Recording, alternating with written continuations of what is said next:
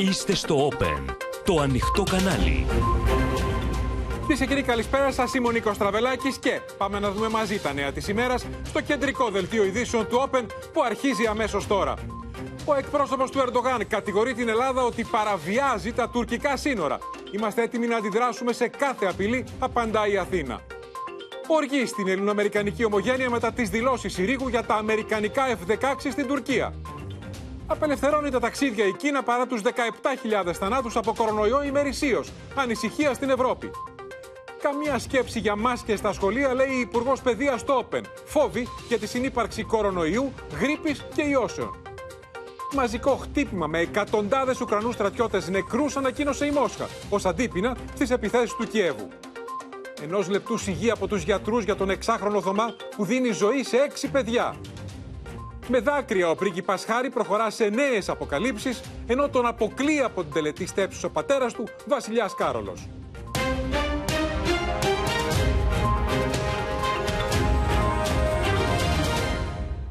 Να ξεκινήσουμε το δελτίο μας, κυρίες και κύριοι, από τις ραγδαίες εξελίξεις στην Κίνα. Καθώς με την έκρηξη της πανδημίας του κορονοϊού να προκαλεί παγκόσμια ανησυχία, το Πεκίνο άνοιξε σήμερα για πρώτη φορά μετά από τρία χρόνια τα σύνορα, απελευθερώνοντας πλήρως τα ταξίδια προς το εξωτερικό, ενώ κατήργησε και την καραντίνα για τους ταξιδιώτες που φτάνουν στην Κίνα. Και όλα αυτά την ώρα που οι νεκροί καθημερινά είναι πάνω από 17.000, τα κρούσματα εκατομμύρια και νέες σκηνές χάους από τα νοσοκομεία κάνουν το γύρο του κόσμου, τη στιγμή μάλιστα που μεγαλώνει η ανησυχία και για την εξάπλωση της νέας παραλλαγής από τις Ηνωμένες Πολιτείες. Αυτή είναι η εικόνα της Κίνας σήμερα. Από τη μία τα νοσοκομεία ασφικτιούν από ασθενείς με κορονοϊό, την ώρα που ανοίγουν τα σύνορα της χώρας και εκατομμύρια Κινέζοι ετοιμάζονται να ταξιδέψουν σε όλο τον κόσμο. Μετά από αναμονή ημερών για εκατοντάδες ασθενείς σε αυτό το νοσοκομείο, ανακοινώνεται πως υπάρχει κενό κρεβάτι. Όλοι τρέχουν για να προλάβουν. Κάποιοι ξεσπούν για τις τεράστιες ελλείψεις καθώς το νέο κύμα του κορονοϊού σαρώνει την Κίνα. Ασθενείς περιμένουν ακόμη και σε σκάλες. Long queues fill emergency rooms. Some who were turned away last week, like this man, are trying a second time. There are more than 100 people before me. What you can do, just wait. Η ίδια κατάσταση επικρατεί στα αποτεφρωτήρια και τα νεκροτομεία. Πλέον οι σωροί τοποθετούνται σε κοντέινερ έξω από τα νοσοκομεία. Crematoriums designated to take COVID victims are at full capacity. We were told the waiting time is two weeks. Funeral services are sometimes being held at hospitals. Here, empty caskets stay stacked in the alley. Το Πεκίνο υποστηρίζει επανειλημμένα πως η κατάσταση είναι υπό έλεγχο και από σήμερα προχωρά στην άρση των ταξιδιωτικών περιορισμών. Πλέον όσοι μπαίνουν στη χώρα δεν θα χρειάζεται να υποβληθούν σε καραντίνα. Για πρώτη φορά μετά από τρία χρόνια πανδημίας, οι Κινέζοι μπορούν να ταξιδέψουν ξανά. So happy, so happy, so excited. I haven't seen my parents for many years. My parents are not in good health and I couldn't go back to see them even when they had cancer. So I'm really happy to go back and to see them now. Στο Χονγκ Κονγκ, το πρώτο τρένο από την έναρξη της πανδημίας αναχωρεί για την ενδοχώρα της Κίνας. Όλα τα συνοριακά περάσματα είναι ξανά ανοιχτά. 因为我已经两年未见过老婆啦，想快啲翻去见老婆。 I can't wait to go back to the mainland. It's been three years. We have no time to delay. Το άνοιγμα των συνόρων της Κίνας προκαλεί στον υπόλοιπο κόσμο ανησυχία για την εξάπλωση του κορονοϊού. Κατά την εορταστική περίοδο για το κινέζικο νέο έτος, αναμένεται η μεγαλύτερη μετακίνηση πληθυσμού παγκοσμίω.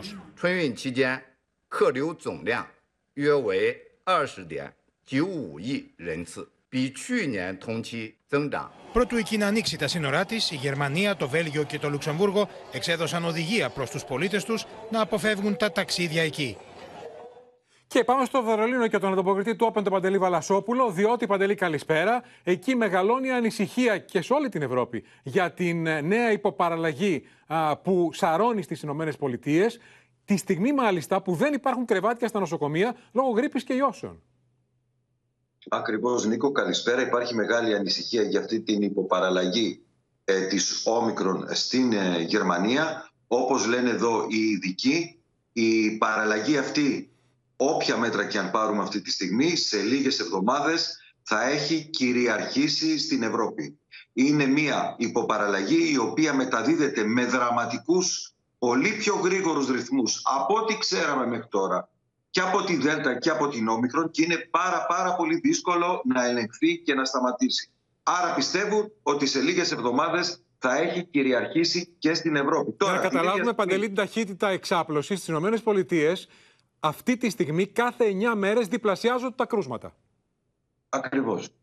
Για να καταλάβουμε όμως και το πρόβλημα που έχουμε αυτή τη στιγμή, στην Γερμανία με τις περισσότερες ε, κλίνες ΜΕΘ ε, στην Ευρώπη υπάρχει μεγάλο πρόβλημα ειδικά στα παιδιατρικά νοσοκομεία καθώς υπάρχει μεγάλη εξάπλωση ε, της ίωσης, της γρήπης για τα παιδιά. Τα νοσοκομεία δεν έχουν αρκετές κλίνες, είναι γεμάτες οι ΜΕΘ, άρα παιδιά στέλνονται σε άλλα νοσοκομεία, σε άλλες πόλεις όπου αδειάζει, ενώ την ίδια ώρα με απόφαση του Υπουργείου Υγείας γιατροί και νοσηλευτικό προσωπικό που είναι για νοσοκομεία για ενήλικες θα μετατεθούν και θα πάνε σε παιδιατρικά νοσοκομεία καθώς δεν φτάνει ούτε το προσωπικό. Έχουμε δηλαδή μαζί δύο, ε, δύο ε, ασθένειες που υπάρχουν αυτή τη στιγμή στην Ευρώπη. Πάντως, αυτό στο οποίο συμφωνούν παγκοσμίως οι επιστήμονες είναι ότι αυτή η νέα παραλλαγή βρίσκει θωρακισμένο τον υπόλοιπο κόσμο, διότι και έχει εμβολιαστεί το μεγαλύτερο μέρος του πληθυσμού και έχει νοσήσει το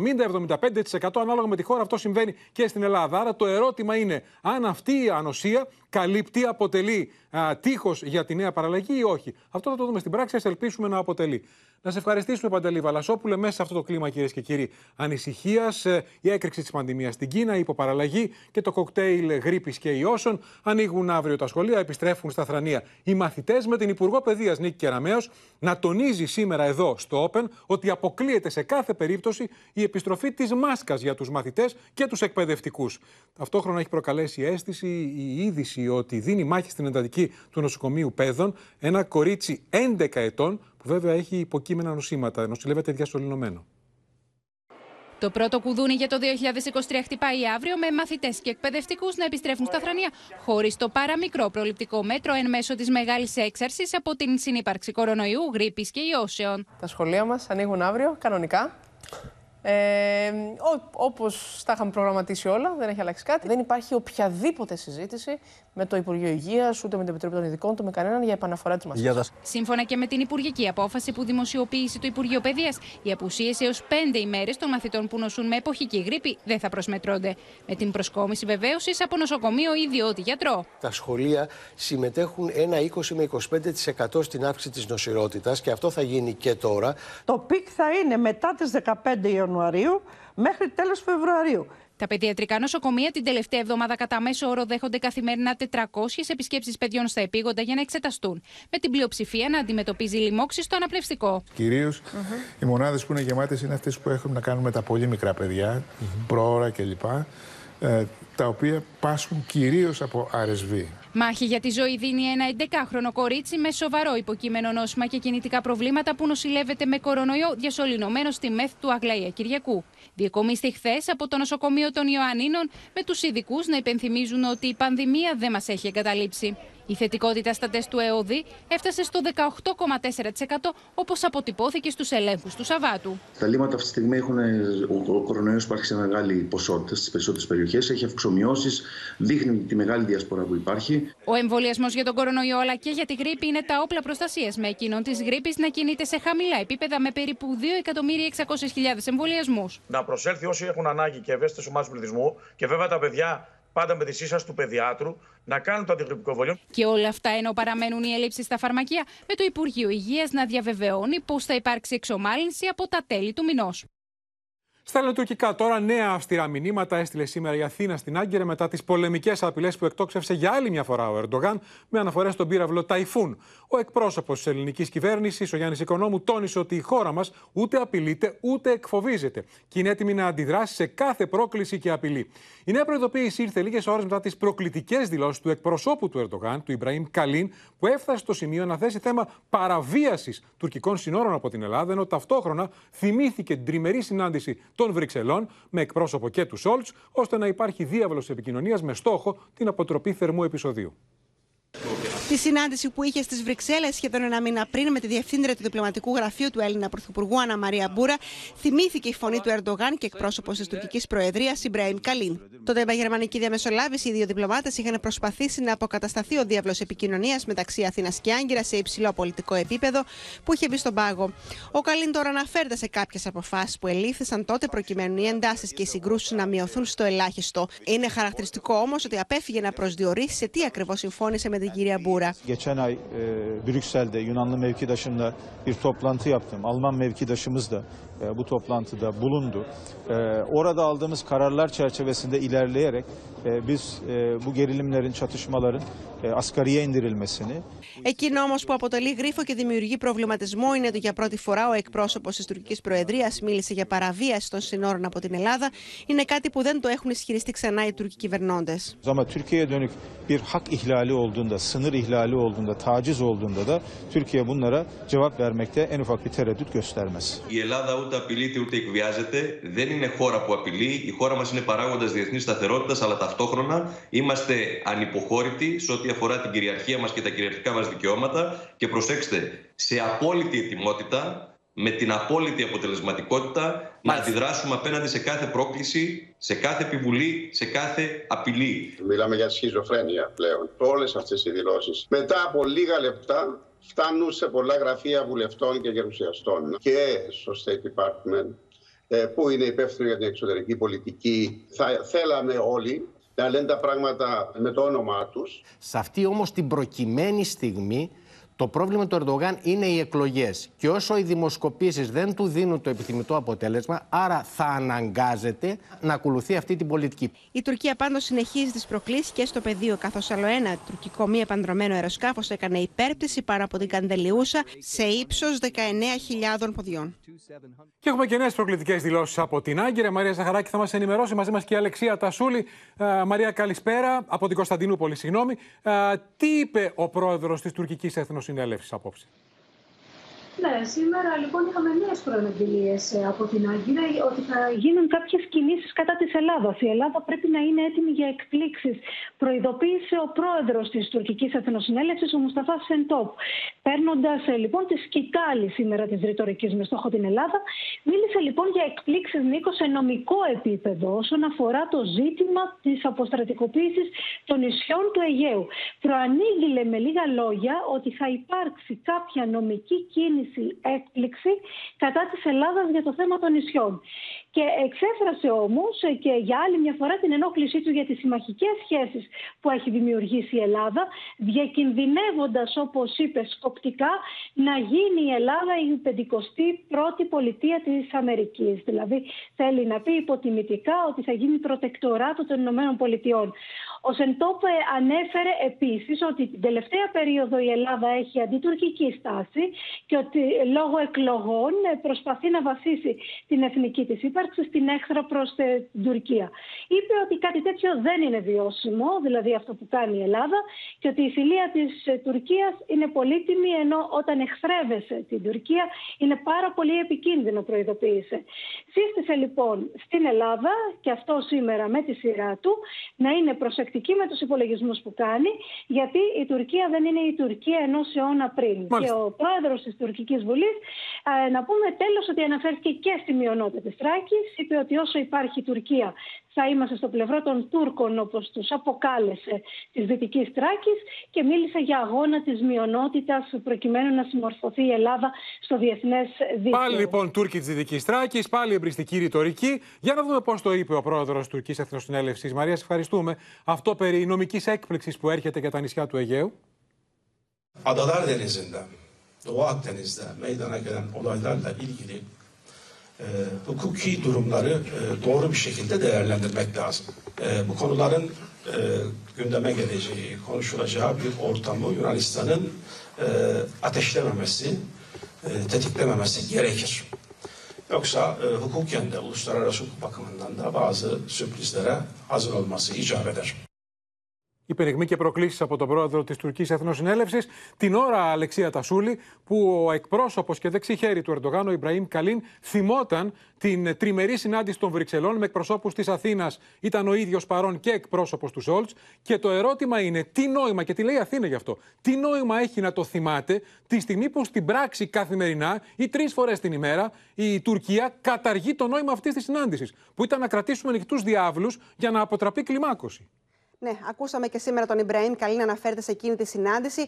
Μια συνάντηση που είχε γίνει διότι η κατάσταση είχε φτάσει σε αδιέξοδο στις ελληνοτουρκικές σχέσεις μετά και την ομιλία του Πρωθυπουργού στο Κογκρέσο. Η συνάντηση αυτή είχε γίνει τότε με πρωτοβουλία των Γερμανών, διότι ο Έλληνας Πρωθυπουργός έχει εμπιστοσύνη στον Έλληνα καγκελάριο Όλαφ Σολτς, ενδεχομένως πολύ περισσότερη εμπιστοσύνη από ό,τι είχε στην πρώην καγκελάριο Άγγελα Μέρκελ, διότι ο Σολτς σήμερα υπό την πίεση των Πρασίνων δεν κρατά στάση ουδέτερη, παίρνει θέση υπέρ της Ελλάδος και δεν τηρεί ίσες αποστάσεις όπως κρατούσε η κυρία Μέρκελ.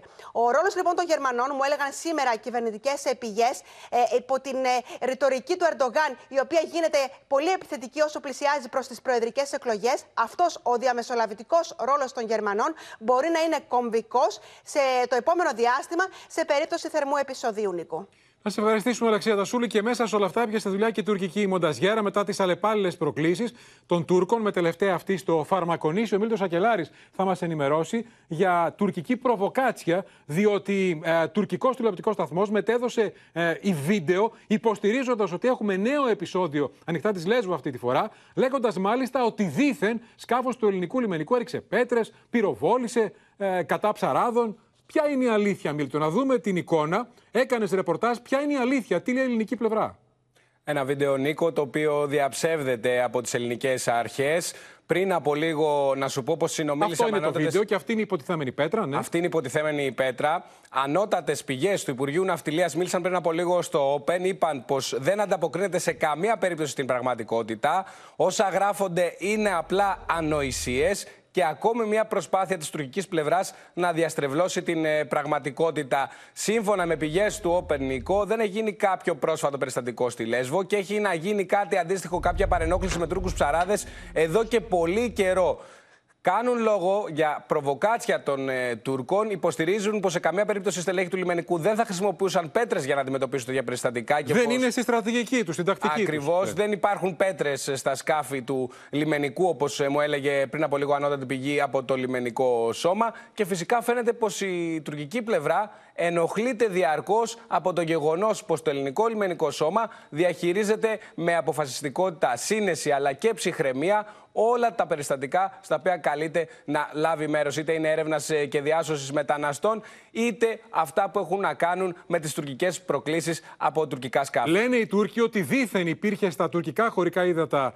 λιευτικό σκάφος τουρκικό, παρενοχλήθηκε από σκάφος της ακτοφυλακής μας και ακολούθησαν όλα αυτά που είπες. Δεν υπάρχει καταγεγραμμένο όμως κανένα τέτοιο επεισόδιο τους τελευταίους μήνες σε αυτή την περιοχή ή στην ευρύτερη περιοχή από το ελληνικό λιμενικό. Αυτό είναι το ζήτημα και θεωρούν επίσης και το βίντεο αυτό κατασκευασμένο. Να σε ευχαριστήσουμε, Μίλτο Σακελάρη. Την ίδια ώρα, κυρίες και κύριοι, συνεχίζει να προκαλεί οργή στην ελληνική ομογένεια η δήλωση του καθηγητή Άγγελου Συρίκου και υφυπουργού Παιδείας ότι αργά ή γρήγορα οι Τούρκοι θα πάρουν τα αμερικανικά F-16 και σε κάθε περίπτωση είναι καλύτερα να πάρουν ε, αμερικανικά F-16 παρά ρωσικά Σουκόι. Νέα αντίδραση μετά τον Έντι Ζεμενίδη, ο οποίος έκανε χθες λόγο μιλώντας στο Open για ανοησίες, από άλλο κορυφαίο εκπρόσωπο της Ομογένειας, ο οποίος μάλιστα διατυπώνει και ερωτήματα για τη σκοπιμότητα των δηλώσεων του καθηγητή και υφυπουργού παιδείας Άγγελου Συρίγου. Ο Έντι Ζεμενίδης, εκ των ηγετών του ελληνοαμερικανικού λόμπι, μετέφερε την οργή της Ομογένειας μιλώντας στην Αλεξία Τασούλη. Τέτοιες ανοησίες έχω ακούσει μόνο από τους ε, πράκτορες της Τουρκίας εδώ. Στο ίδιο κλίμα και ο Τάσος Ζαμπάστα, ενώ συνεργάτης του γερουσιαστή Μενέντες, ο οποίος πρωτοστατεί στη μάχη να μην δοθούν F-16 στην Τουρκία. Η τουρκική πρεσβεία θα την κάνει σημαία της αυτή τη δήλωση. Ήταν μια επιπόλαια δήλωση. Εγώ τον κύριο Σερίγκο δεν τον ξέρω προσωπικά ή μια εσκεμμένη δήλωση, καθόλου τυχαία. Ο κύριος Ζαμπάς, καλεσμένος στην εκπομπή τώρα μαζί με την Ευλαμπία Ρεύη και τον Γιώργο Σιαδήμα, αποκάλυψε συζητήσεις που γίνονται στην Ουάσιγκτον και αναρωτήθηκε αν ήταν τυχαία η δήλωση Συρίγου. Και μας προειδοποιήσαν οι φίλοι μας στο Κογκρέσο ότι επειδή το Υπουργείο Εξωτερικών της Αμερικής κατάλαβε ότι τα πράγματα είναι δύσκολα στο Κογκρέσο για να περάσει η αγορά των F-16, θα προσπαθήσουν να πείσουν τους Έλληνες αδιανόητο, ακατανόητο να πείσουν τους Έλληνες ότι για το καλό της Ελλάδος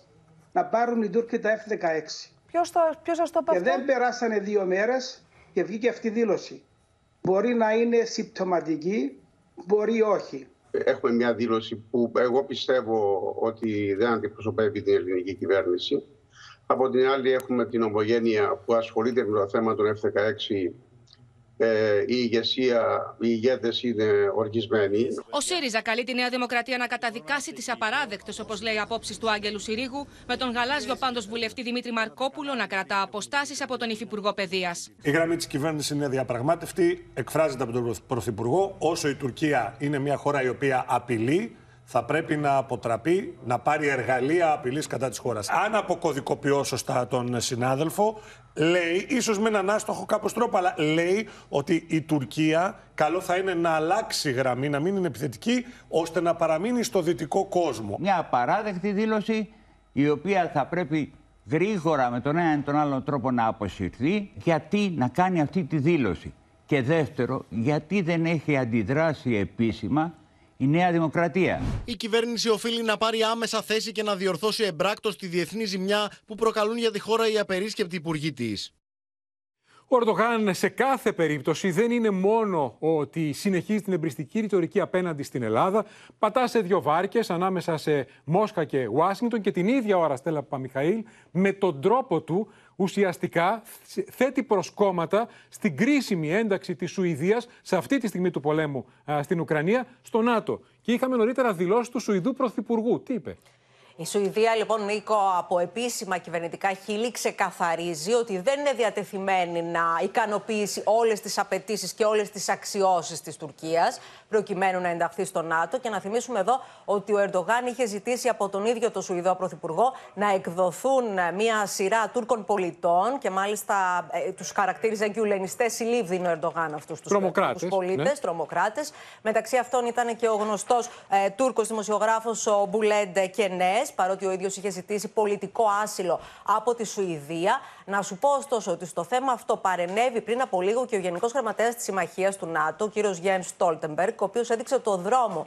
για την ένταξη της Σουηδίας και της Φιλανδίας στο ΝΑΤΟ και μάλιστα είπε χαρακτηριστικά ο κ. Στόλτεμπεργκ ότι η Φιλανδία και η Σουηδία τήρησαν μια συμφωνία που έχουν δεσμευτεί με την Τουρκία. Κατά συνέπεια, ήρθε η ώρα να οριστικοποιήσουμε την ενταξιακή διαδικασία και να επικυρώσουμε το ενταξιακό πρωτόκολλο, Νίκο. Ε, το ζήτημα είναι να μην ε, φέρει προσκόμματα ο Ερντογάν, διότι με τις υπερβολικές απαιτήσεις τους στην πραγματικότητα φρενάρει στην πιο κρίσιμη στιγμή για την ενίσχυση της συμμαχίας, την ένταξη της Σουηδίας στο ΝΑΤΟ. Να σε ευχαριστήσουμε, Στέλλα Παμιχαήλ. Μέσα αυτό το οποίο, κυρίες και κύριοι, ε, έχει προκαλέσει αίσθηση η πληροφορία ότι ο Αμερικανικός κολοσσός, η ExxonMobil, επισπεύδει τις έρευνες και το πλάνο των γεωτρήσεων για, σε κοιτάσματα υδρογονανθράκων νότια και νοτιοδυτικά της Κρήτης. Μάλιστα, αν όλα πάνε καλά, αναφέρουν α, πηγές και της αμερικανικής πλευράς και της ελληνικής, θα μπουν γεωτρύπανα νωρίτερα, δηλαδή μέσα στο 2025 νότια της Κρήτης.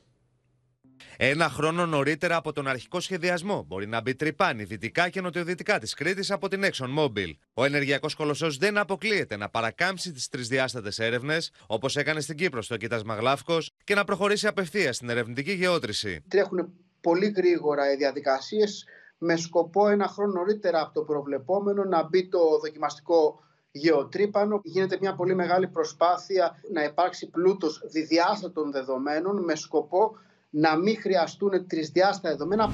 Οι δυσδιάστατε σεισμικές έρευνες στα δύο οικόπεδα, δυτικά και νοτιοδυτικά της Κρήτης, θα ολοκληρωθούν μήνες νωρίτερα από τον αρχικό σχεδιασμό, ειδικότερα σύμφωνα με την καθημερινή στις αρχές Φεβρουαρίου. Εφόσον τα στοιχεία που συλλεχθούν είναι ικανοποιητικά, το γεωτρύπανο θα ξεκινήσει εργασίες μέσα στο 2025 και όχι στο 2026 όπως προέβλεπε το αρχικό χρονοδιάγραμμα. Είναι ένα σχέδιο βασισμένο στο διεθνές δίκαιο, αλλά μελετημένο, ζυγισμένο, για να επιτρέψει στη χώρα να αξιοποιήσει, πάντοτε με βάση τη διεθνή νομιμότητα και τα κυριαρχικά της δικαιώματα, κάθε δυνατότητα, κάθε προοπτική που υπάρχει, προκειμένου να αυξήσουμε τον πλούτο μας. Η ExxonMobil επισπεύδει το ερευνητικό της πρόγραμμα, ανεπηρέαστη από την προκλητική ρητορική της Τουρκίας, δίνοντας ψήφο εμπιστοσύνη στην Ελλάδα. Όπου είναι η ExxonMobil στην πραγματικότητα είναι η Αμερικανική κυβέρνηση. Είναι λοιπόν πολύ σημαντικό το ότι προχωρούν τα ενεργειακά μας σχέδια στην Κρήτη. Την ίδια ώρα, στο τέλος του χρόνου, αναμένονται τα αποτελέσματα των τρισδιάστατων ερευνών στα οικόπεδα Ιόνιο και 10 και την ίδια περίοδο για τον Μπλοκ 2, ενώ μέσα στο 2023 αναμένεται να ξεκινήσει η ερευνητική γεώτρηση στο οικόπεδο των Ιωαννίνων.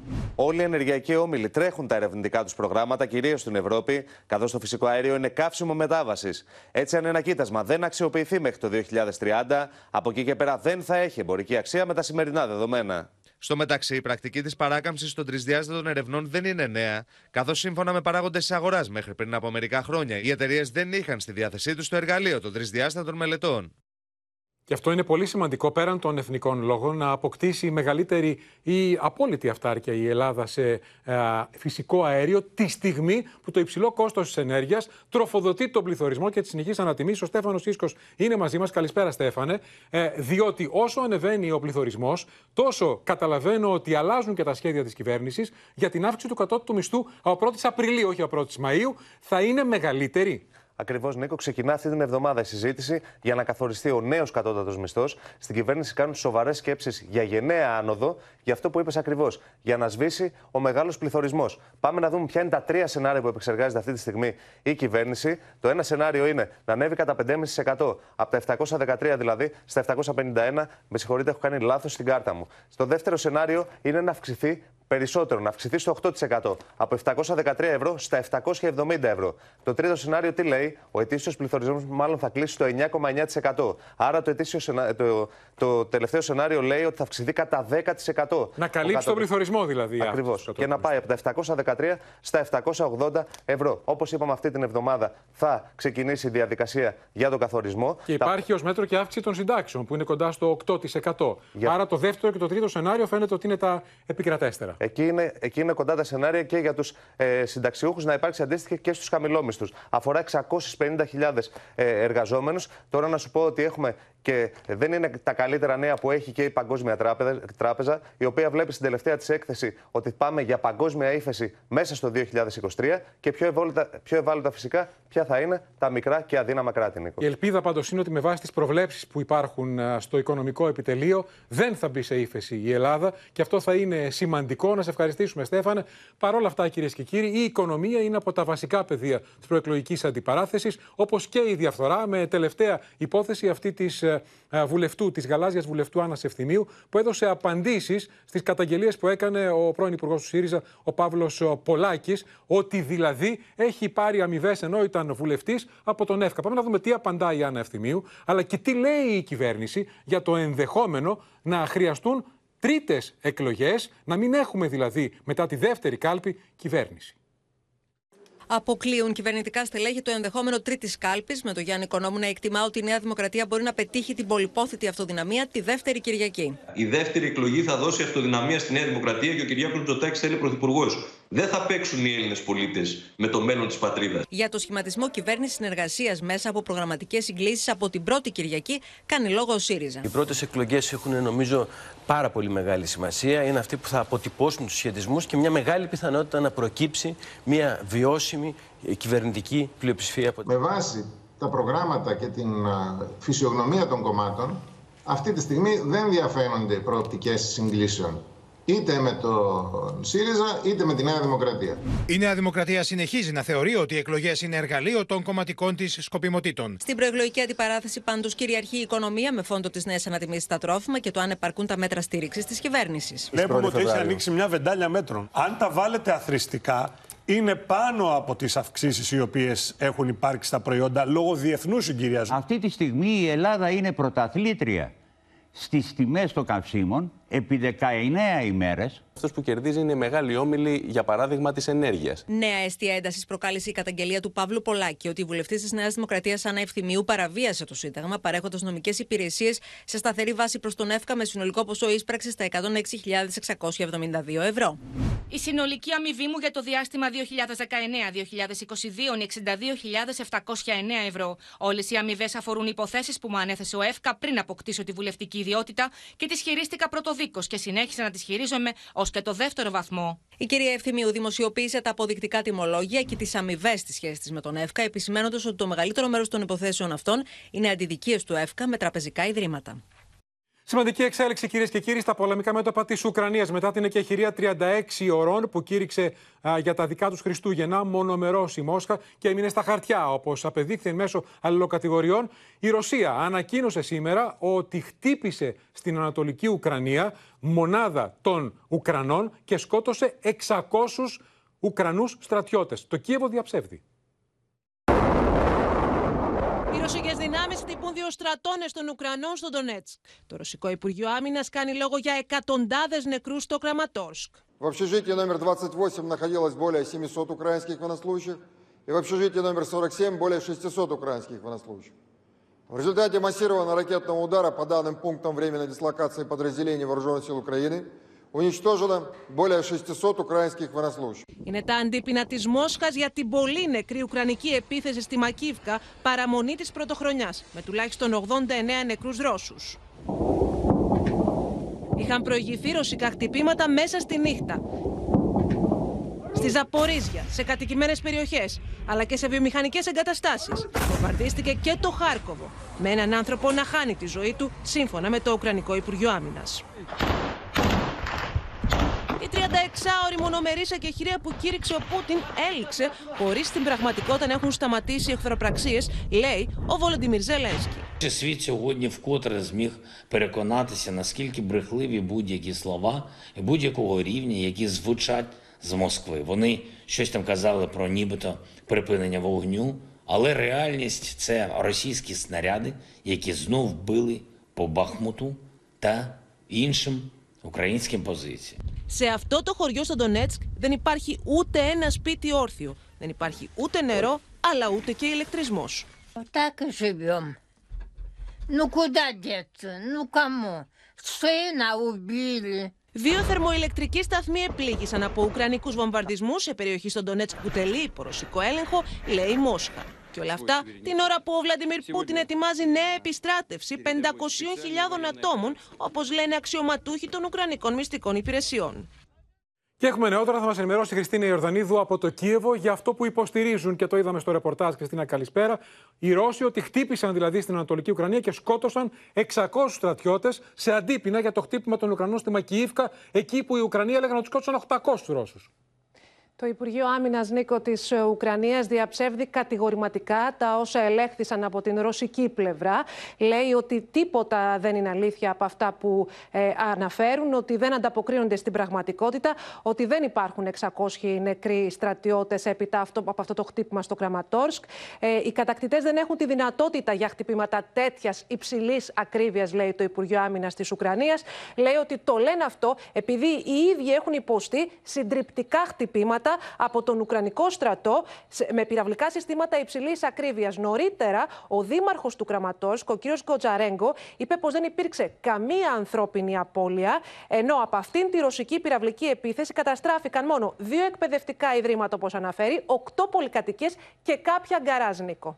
Πάντως αυτό είναι μια νέα μέθοδος, γιατί ανεξάρτητα από το τι έγινε, αν συνέβη ή όχι, από την αρχή του πολέμου πρώτη φορά έχουμε τέτοια χτυπήματα από τις δύο πλευρές, με θύματα, υποστηρίζει η μία, νεκρά. διαψεύδει η άλλη, εκατοντάδες στρατιώτες Ουκρανούς ή Ρώσους. Να σε ευχαριστήσουμε, Χριστίνα Ιορδανίδου. Πάμε να δούμε τώρα τις εξελίξεις, κυρίες και κύριοι, στο θέμα της πιθανής επιστροφής των γλυπτών του Παρθενώνα στη χώρα μας, καθώς πυκνώνουν τα δημοσιεύματα στο Βρετανικό τύπο. Μάλιστα, σήμερα η Telegraph αναφέρει, η Βρετανική Telegraph, ότι είμαστε πιο κοντά από ποτέ σε συμφωνία μεταξύ Αθήνας και Λονδίνου, την ώρα που υπάρχουν ταυτόχρονες και ταυτόσιμες διαρροές σε Αθήνα και Λονδίνο για υβριδική συμφωνία επιθύρες για επιστροφή των γλυπτών, με τρόπο που να μην θίγεται το κρίσιμο θέμα και για τις δύο πλευρές, το θέμα της κυριότητας.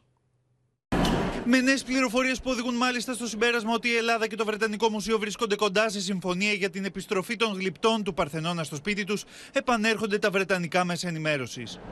Η εφημερίδα Telegraph επισημαίνει πως οι συζητήσεις έχουν κλειδώσει στο πώ δεν θα παραβιάζονται οι κόκκινες γραμμές των δύο πλευρών, με την Ελλάδα να μην αναγνωρίζει ιδιοκτησία των γλυπτών στο Βρετανικό Μουσείο και τους Βρετανούς να μην μπορούν βάσει νόμου να παραχωρήσουν εκθέματα.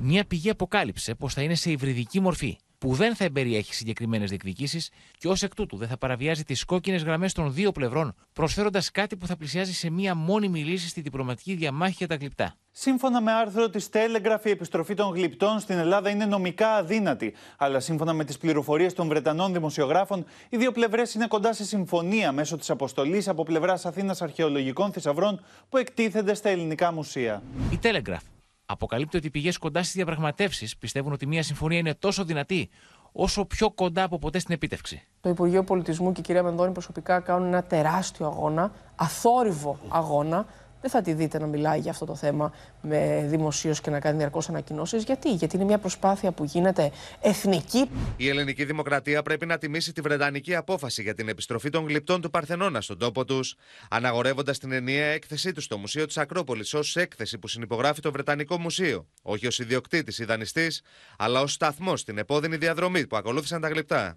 Έλληνες τη Ομογένειας θέτουν ως προτεραιότητα την επανένωση των γλυπτών και αντιλαμβάνονται πως μια συμφωνία δίχως αναφορές σε θέματα που μοιάζει αδύνατο να επιληθούν είναι εφικτή. We should not get bogged down in, in, in saying, well, oh, Greece is giving away its claims to the legal ownership of the marbles. All that counts is that the sculptures are reunited. Την ίδια στιγμή το ζήτημα της επιστροφής των γλυπτών του Παρθενώνα προκαλεί αντιπαράθεση στο εσωτερικό της Βρετανίας. We have to see the circumstances under which they ended up in Britain and perhaps we can see this as an opportunity to improve our diplomatic relations with a strategically important partner in the Mediterranean. Should the Louvre send back all of the Van Goghs to Amsterdam? I don't think that we should play a game of trying to be nice to the EU. Uh, we'll never win their friendship. Και στην Ελλάδα όμως το ζήτημα, ο χρόνος και οι όροι της διαπραγμάτευσης έχουν προκαλέσει σφοδρή πολιτική αντιπαράθεση. Για να δούμε τι εξελίξει στο θέμα αυτό. Πάμε στη Μυτιλίνη τώρα, κυρίες και κύριοι, όπου παραμένουν σε επιφυλακή κάτοικοι και σεισμολόγοι. Μετά τα 4,9 ρίχτερ προκάλεσαν μικροζημιές. Αυτό που προβληματίζει τους ειδικούς είναι ότι το επίκεντρο είναι κοντά στο ρήγμα της Αγίας Παρασκευής, που το 1867 είχε δώσει σεισμό 6,8 ρίχτερ. Ο καθηγητής Τσελέντης, μιλώντας νωρίτερα στο Open και το Μίλτο Σακελάρη, ανέφερε ότι ένα ακόμα σημείο προβληματισμού είναι ότι δεν είχαμε τις τελευταίες ώρες κάποιον ισχυρό μετασυσμό. Δύο 24 ώρα μετά τον σεισμό των 4,9 ρίχτερ στη Λέσβο, οι ειδικοί εκφράζουν τις επιφυλάξεις τους για νέο ισχυρό μετασυσμό στην περιοχή. Με αυτό είναι το παρακλάδι του που πάει βορειοδυτικά. Το οποίο ε, από ό,τι έχουμε δει δεν υπάρχει μετατόπιση πάνω στο κύριο Δρύο. Γι' αυτό το λόγο και είναι λίγο ήσυχος. Αλλά από τα χαράματα έχει σταματήσει η μικροσυνική δράση. Η πείρα λέει ότι όταν παντρεύουν μια μετασυνική ακολουθία και σε λίγο πέφτει, μετά από λίγο χτυπάει μεγάλο μετασυσμό. Από τα ξημερώματα του Σαββάτου καταγράφηκαν 33 μετασυσμοί και προκλήθηκαν ζημιές σε κτίρια. Η ακολουθία φαίνεται να είναι φυσιολογική, δηλαδή εκτείνεται από τους κύριου σεισμού που έχουν γίνει στο πιο νότιο τμήμα του ρήγματος προς το βορρά, προς την παραλία. Και γενικά δεν φαίνεται να έχει κάποια ανώμαλη εξέλιξη. Θα έχουμε και πιο ισχυρού μετασυσμού το επόμενο διάστημα. Είναι φυσιολογικό, ανατεσσά. Ο κρατικός μηχανισμός τέθηκε από την πρώτη στιγμή σε ετοιμότητα. Ακόμα και αν είναι αυτός ο κύριος σεισμός, πάντα μπορεί να γίνει ένας ισχυρό μετασυσμό πιο βόρεια, παραδείγματος χάρη, σε ένα κομμάτι, ένα άλλο αστικό κέντρο πιο κοντά, και ένα 5, ένα 4,8 να κάνει σημαντικές βλάβες. Κράτησε λίγα δευτερόλεπτα, αλλά ήταν αρκετό το κούνημα. Ήταν επιφανειακό. Ο κόσμος βγήκε έξω, σίγουρα τρόμαξε και παρέμεινε έξω έως τις πρώτες πρωινές ώρες. Περισσότερα από 30 σπίτια στα χωριά Πελόπη και Λεπέτυμνο έχουν πολλές ρογμές, ενώ ζημιές έχουν υποστεί το νηπιαγωγείο, το ιατρίο και τα γραφεία της κοινότητας. Γενικά μια ανησυχία, διότι το επίκεντρο είναι πολύ κοντά στο μεγάλο ρήγμα ε, που περνάει από το νησί από την Αγία Παρασκευή. Το οποίο έχει δώσει στο παρελθόν πολύ μεγάλο σεισμό. Όλα τα σχολεία στη Δυτική Λέσβο θα παραμένουν κλειστά αύριο για να γίνουν οι απαραίτητοι έλεγχοι.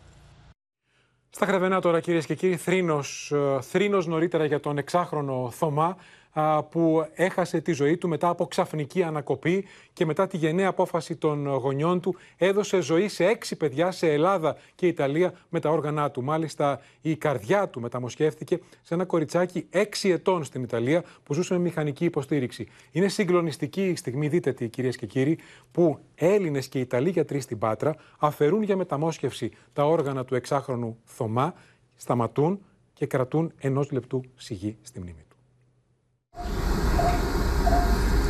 Οι γιατροί στο Πανεπιστημιακό Νοσοκομείο της Πάτρας κρατούν ενός λεπτού σιγή ως φόρο τιμής στον εξάχρονο Θωμά, προτού ξεκινήσουν τη διαδικασία λήψης των οργάνων του.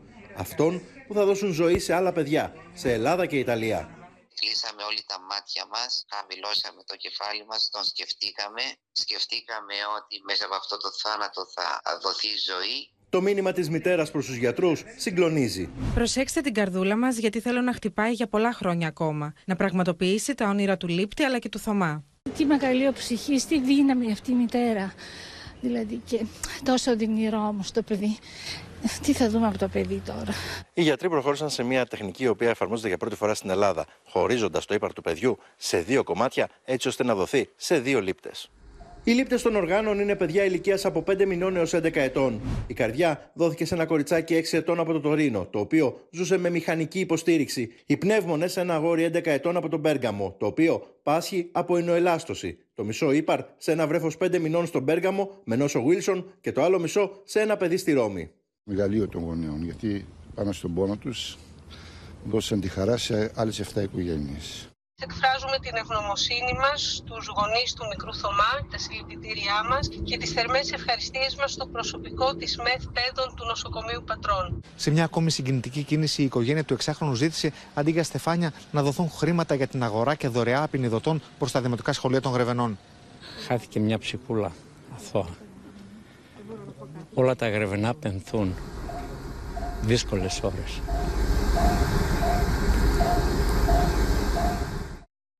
Είναι μια πραγματική τραγωδία με τον εξάχρονο που έδωσε με τα όργανα του δώρα ζωή σε άλλα έξι παιδιά σε Ελλάδα και Ιταλία. Πάμε σε μια άλλη τραγωδία τώρα, κυρίες και κύριοι, στο Ξυλόκαστρο. Ο Γιάννης Γιάκας θα μας ενημερώσει με θύμα μια μητέρα δύο παιδιών, την οποία παρέσυρε και σκότωσε αυτοκίνητο, ενώ εργαζόταν σε απορριμματοφόρο, Γιάννη.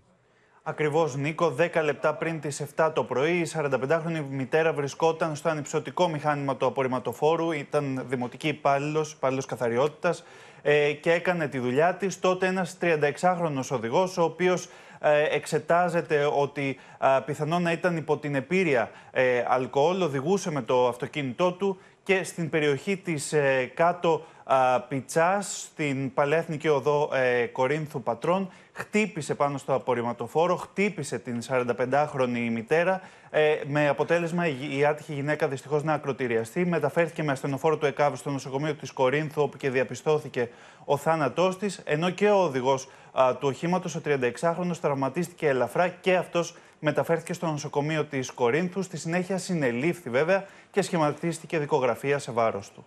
Να σε ευχαριστήσουμε, Γιάννης Γιάκα. Να δούμε τώρα τις εξελίξεις, κυρίες και κύριοι, στην υπόθεση της κυβωτού του κόσμου.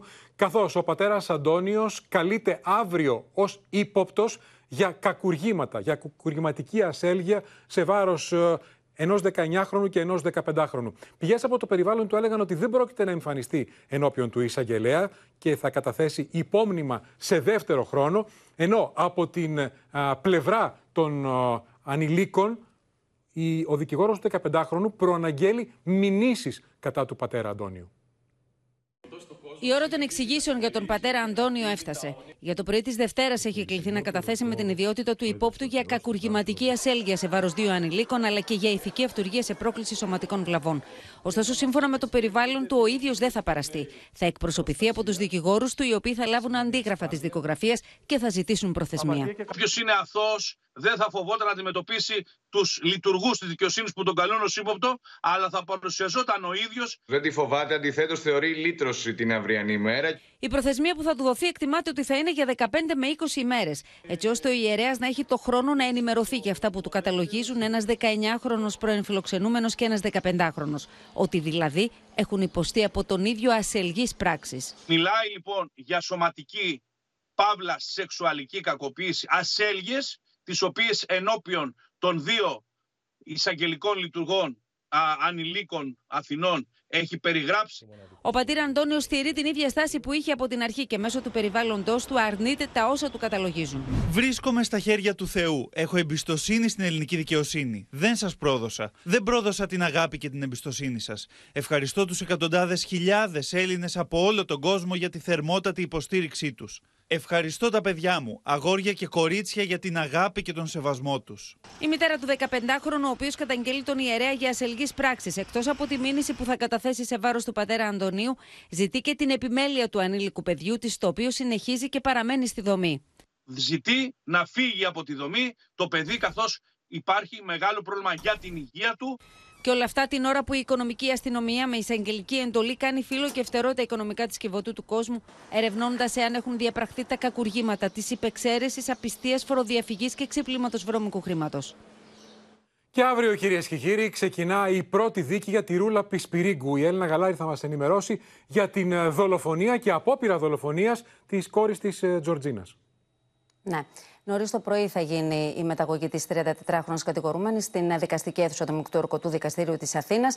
Υπάρχει όμως ανοιχτό το ενδεχόμενο, Νίκο, να μην αρχίσει καν η δίκη και αυτό διότι ο συνήγορός της, ο κ. Αλέξης Κούγιας, θα ζητήσει να αναβληθεί λόγω επαγγελματικών υποχρεώσεων που έχει. Τώρα, όπως είπες και εσύ, θα δικαστεί για ανθρωποκτονία από πρόθεση σε βάρος της Τζορτζίνας. Κατηγορείται ότι της χορήγησε μεγάλη δόση κεταμίνης, αλλά και για απόπειρα ανθρωποκτονίας, καθώς σύμφωνα με το κατηγορητήριο Εννέα μήνες πριν από το θάνατο της 9χρονη, τον Απρίλιο του 2021, είχε επιχειρήσει να τη δολοφονήσει μέσα στο Καραμανδάνιο νοσοκομείο, κλείνοντάς της την μύτη, το στόμα. Το παιδί είχε υποστεί καρδιακή ανακοπή, επέζησε, όμως έμεινε τετραπληγική. Να πούμε τέλος ότι την Τετάρτη θα οδηγηθεί στην, στα δικαστήρια της Ευελπίδων, καθώς θα απολογηθεί στην ανακρίτρια για τον θάνατο των δύο άλλων παιδιών της, της Μαλένας και της Ήριδας. Η ίδια υποστηρίζει ότι και τα τρία της παιδιά πέθαναν από παθολογικά αίτια.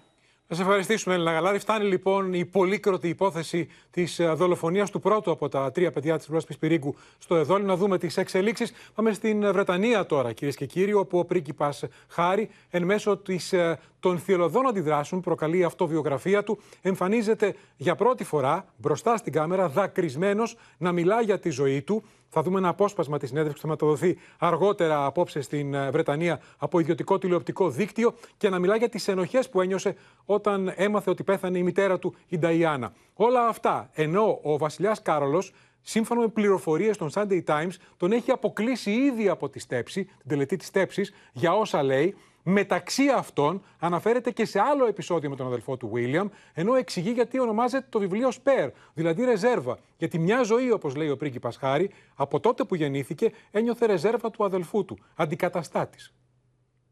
Everyone knows where they were and what they were doing the night my mother died. I cried once um, at the burial, um, and you know I go into detail about how strange it was and how actually there was some guilt that I that I felt, and I think William felt as well walking around the outside of Kensington Palace. Ο πρίγκιπας Χάρη βουρκώνει μπροστά στην κάμερα την ώρα που περιγράφει τις ενοχές που ένιωσε μετά το θάνατο της μητέρας του και πόσο δυσκολεύτηκε να εκφράσει τα συναισθήματά του.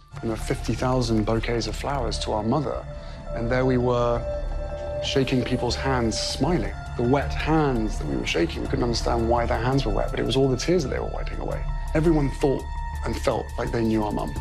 And the two closest people to her, the two most loved people by her, were unable to show any emotion in that moment. Μάλιστα, ο Χάρη αποκαλύπτει πω στην κηδεία τη Νταϊάννα ο πατέρα του τον αντιμετώπισε με ψυχρότητα, λέγοντα του απλώ πω όλα θα πάνε καλά. I don't know how staying silent is ever going to make things better. Με αφορμή το βιβλίο του Χάρη με τίτλος Σπέρ, που κυκλοφορεί σύντομα, αμέτρητα μυστικά της βασιλικής οικογένειας έχουν δει το φως της δημοσιότητας. Γι' αυτό, ο βασιλιάς Κάρολος φαίνεται πως απομακρύνει όλο και περισσότερο το γιο του εν ώψη της στέψης του το Μάιο. Όπως έχουν τα πράγματα, δεν υπάρχει κανένας ρόλος για τον Χάρη στη διαδικασία της στέψης. If you're invited to the coronation, will you come? There's a lot that can happen between now and then. But, you know, the door is always open. The, the ball is in their court. Το παράπονο του Χάρη είναι ότι πάντα βρισκόταν στη σκιά του μεγάλου του αδερφού. Ο Βίλιαμ ήταν πάντα ο διάδοχος του θρόνου και ο Χάρη ήταν πάντα η ρεζέρβα, που είναι και ο τίτλος του βιβλίου του που έχει κάνει άνω κάτω το παλάτι. Ο Will ήταν δύο χρόνια μεγαλύτερος από εμένα, ενώ εγώ ήμουν η ρεζέρβα. Ήταν μια έκφραση που χρησιμοποίησαν συχνά ο μπαμπάς, η μαμά, ο παππούς, ακόμα και η γιαγιά. Ο διάδοχος και η ρεζέρβα. Εγώ ήμουν η σκιά, η εφεδρεία, το σχέδιο Β. Ήμουν για κάποιο ανταλλακτικό. Ένα νεφρό ίσως, μια μετάγγιση αίματος, λίγο μυελό των οστών. Ο Χάρη μάλιστα υποστηρίζει πως τσακώθηκε άγρια με τον αδελφό του, ακόμα και στην κηδεία του παππού του Φιλίππου. Το εν λόγω βιβλίο είναι γεμάτο αναφορές στην αδικοχαμένη Νταϊάννα και σε πτυχές της ερωτικής της ζωής. Ο πρίγκιπας Χάρη αναφέρεται και στο σύντροφο της Νταϊάννα, Ντόντι Αλφαγέτ. Όπου και αν ήταν η μαμά, ήταν με το νέο της φίλο. Αυτή τη λέξη χρησιμοποιούσαν όλοι. Όχι δεσμό, όχι εραστή. Φίλο. Αρκετά συμπαθής τύπος. Έκανε στη μαμά ένα δώρο. Ένα διαμαντένιο βραχιόλι. Έδειξε να της αρέσει. Το φορούσε συχνά.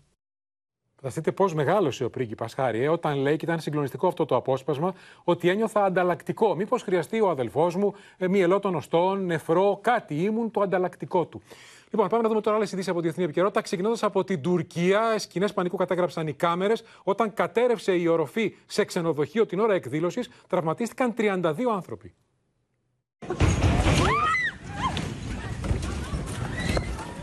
Στην Τουρκία, καταραίει οροφή η αίθουσα σε ξενοδοχείο στην πόλη Σαρίκαμης. Το ταβάνι καταπλακώνει τους θαμώνες. Επικρατεί πανικός. Άρον-άρον οι θαμώνες σέντρομοι βγαίνουν από το κτίριο προσπαθώντας να συνειδητοποιήσουν τι έχει συμβεί. Τα σωστικά συνεργεία απεγκλωβίζουν δεκάδες ανθρώπους. 32 άτομα μεταφέρθηκαν στο πλησιέστερο νοσοκομείο. Στην Ανατολική Κίνα, ένα φορτηγό έπεσε πάνω σε μία πομπή κηδείας. Τουλάχιστον 19 άνθρωποι σκοτώθηκαν και άλλοι 20 τραυματίστηκαν. Οι τραυματίες μεταφέρθηκαν στο πλησιέστερο νοσοκομείο. Τα αίτια του δυστυχήματος ερευνώνται ακόμα από τις κινέζικες αρχές. Στη Βραζιλία, δύο γυναίκες δολοφονούν με μαχαίρι έναν ξεναγό. Οι δύο γυναίκες τον απειλούν αρχικά με όπλο προκειμένου να τους παραδώσει την τσάντα του, με τον 30χρονο αρχικά να υπακούει στις απειλές τους. Δευτερόλεπτα αργότερα, ο 30χρονο αντιδράει, με αποτέλεσμα να ακολουθεί συμπλοκή, κατά τη διάρκεια της οποίας δέχεται αλεπάιλα χτυπήματα με μαχαίρι, από τα οποία τραυματίστηκε θανάσιμα. Στην Αυστραλία, σοκ έχει προκαλέσει ο θάνατος του οδηγού αυτοκίνητου Σαμ Ρένεκ σε αγώνα drag, όταν το αυτοκίνητό του κυριολεκτικά πέταξε ενώ έτρεχε με 300 χιλιόμετρα την ώρα. Το αυτοκίνητο φεύγει από τη διαδρομή του, χτυπάει στην προστατευτική μπάρα και καταλήγει εντελώς διαλυμένο εκτός της πίστας. Και στο σημείο αυτό, κυρίες και κύριοι, 20 λεπτά πριν από του 8 ολοκληρώθηκε και απόψε το κεντρικό δελτίο ειδήσεων. Μείνετε στο Open. Αμέσω τώρα ακολουθεί η γνωστή ελληνική ταινία Η Μουσίτσα με την Αλίκη Βουγιουκλάκη. Στις 10 η ζωντανή αθλητική εκπομπή του Open Total Football. Με πλούσια σήμερα αθλητική επικαιρότητα. Μην τη χάσετε από όλους εμάς. Καλό σας βράδυ και καλή εβδομάδα.